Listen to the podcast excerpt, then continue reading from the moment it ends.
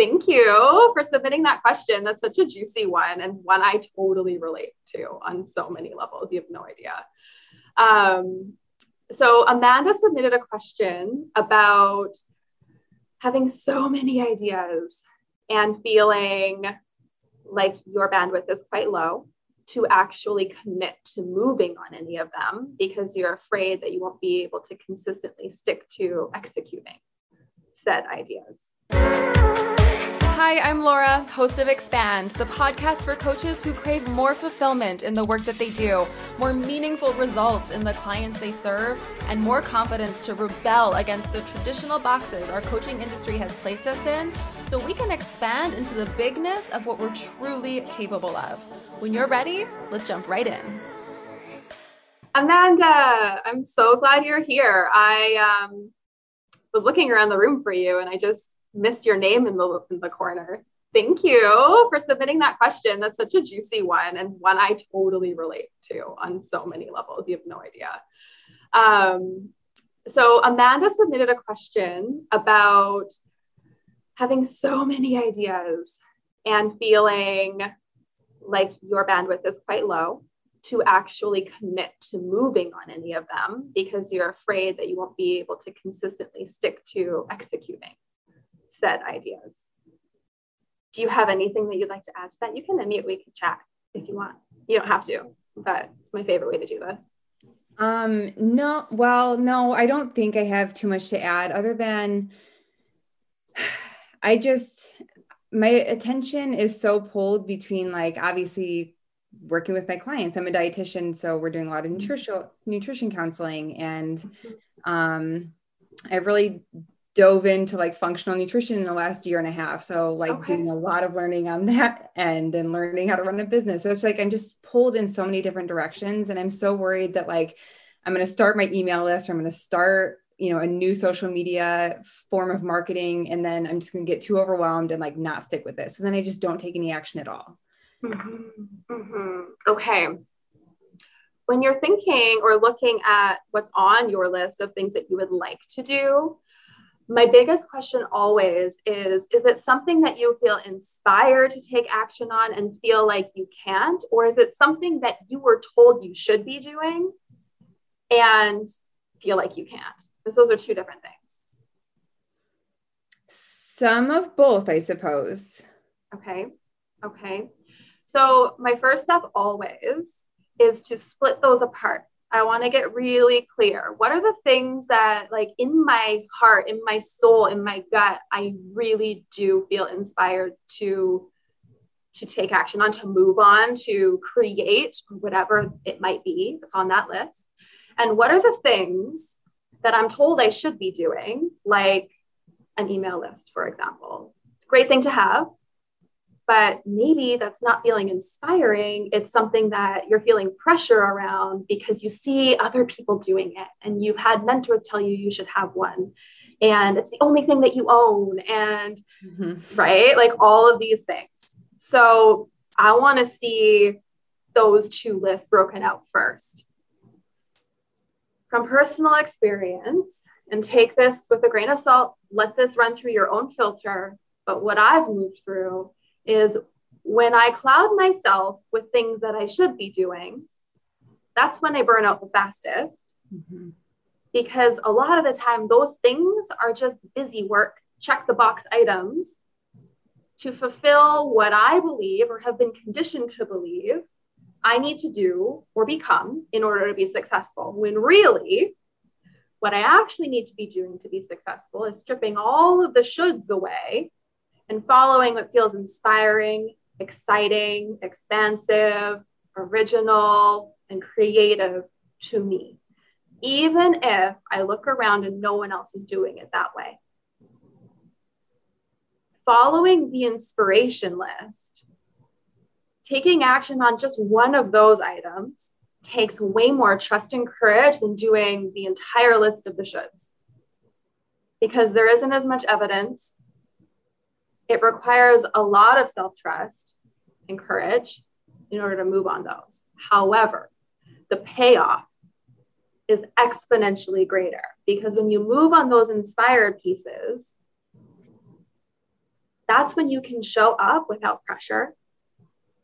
That's when you really discover who you uniquely are, the spaces you uniquely want to create and why, what your voice actually is, what you don't want to be doing. And you get to build a business that is actually sustainable because you didn't build it on the platform of shoulds, you build it on a platform of inspiration. Okay, so separate those out first. I would also advise, and this is a tool that I use almost weekly actually. Um, it's called the like, love, hate list. I just mm-hmm. actually shared this with my trigger mappers today. So it's so funny this is coming up again. But for everything that you're doing in your life right now, every single thing, career and personally, I want you to dump it on a list. Everything. You'll probably have a list of like 50 things or more. Sometimes it's more for me.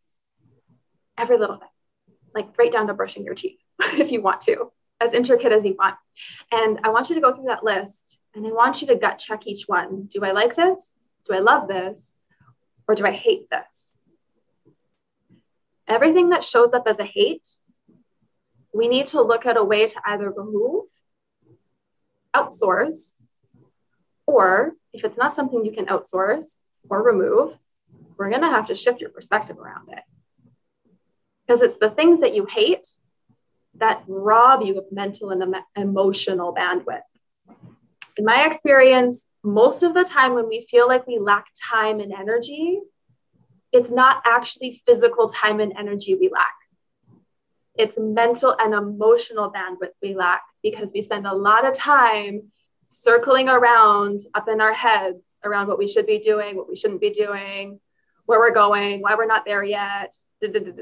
Like the story is just spiral, right? It's amazing how freeing, how much time you feel like you have when you start to land some of those planes. Okay, so beyond separating out your like dream, these are the things I want to do. Let's break those into two lists. What are you currently doing? Like, love, and hate, that whole list. And let's really intentionally start to look at the things that you hate and how we can get them off that list there will be resistance that comes up when you do that. For me, I've shared this before, so some of you may have heard this before, but the first time I ever did that like love hate list, one of the things that I hated, this was years ago, I had a free Facebook group and I hated it. I hated it. I hated managing it. I hated trying to come up with unique content for it. I didn't really know why it was different than all my other social platforms. Like it was just heavy. I hated it. And it was on that hate list, and I grappled with it for months. I held on to it, I gripped it because everyone in my network had one. Everyone who was successful had one. So I had created a story that if I wanted to be successful, I needed one. But do you know what happened when I actually accepted that I didn't? I started to feel more creative. I started to actually find my message. I felt inspired to show up in other ways, like in workshops and creating these new programs that I didn't even know I wanted to create. I opened up my creative aperture by letting go of something that didn't serve me so that other things that would could come in. Your brilliant ideas are right here, but they have nowhere to go because you're too busy doing things you hate.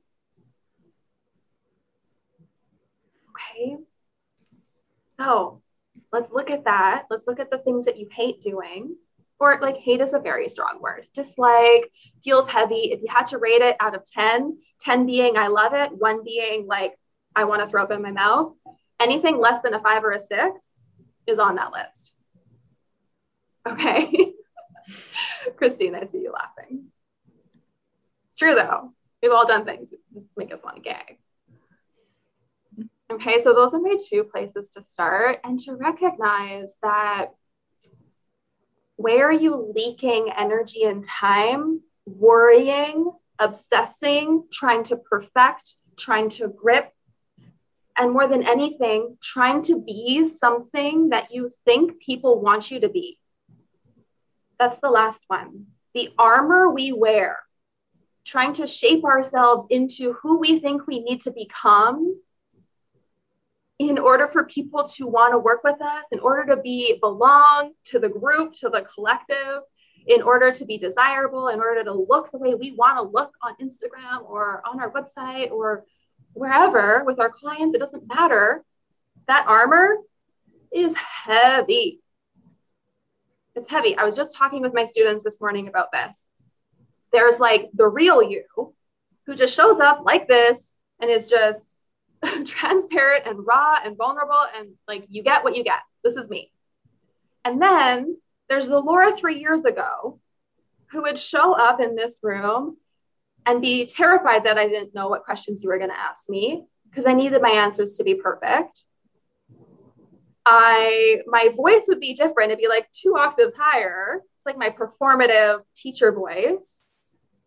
Right? You know what I'm talking about. We all have that. That version is exhausting.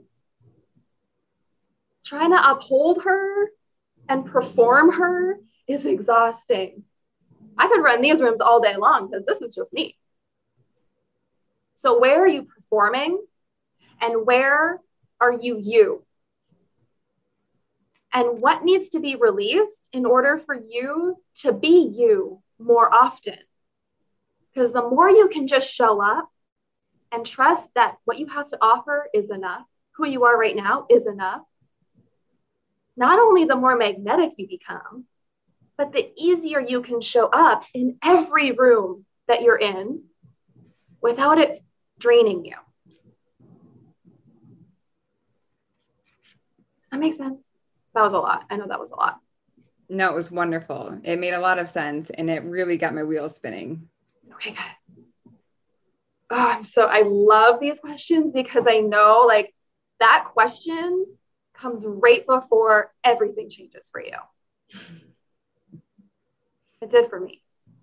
When you get to that point where you're like, okay, this is not how this is supposed to feel, you're right before that. It's going to take courage to like, it's a very small, tiny line, but it takes the most courage to step across it. So start with those lists and then please email me if you need support with any of that okay? If you if you break down the list and you're like okay i have my list and i'm freaking out because things i hate i feel like i need and i'm scared to let go let me know and i can just coach you up through email okay? Appreciate it. Okay.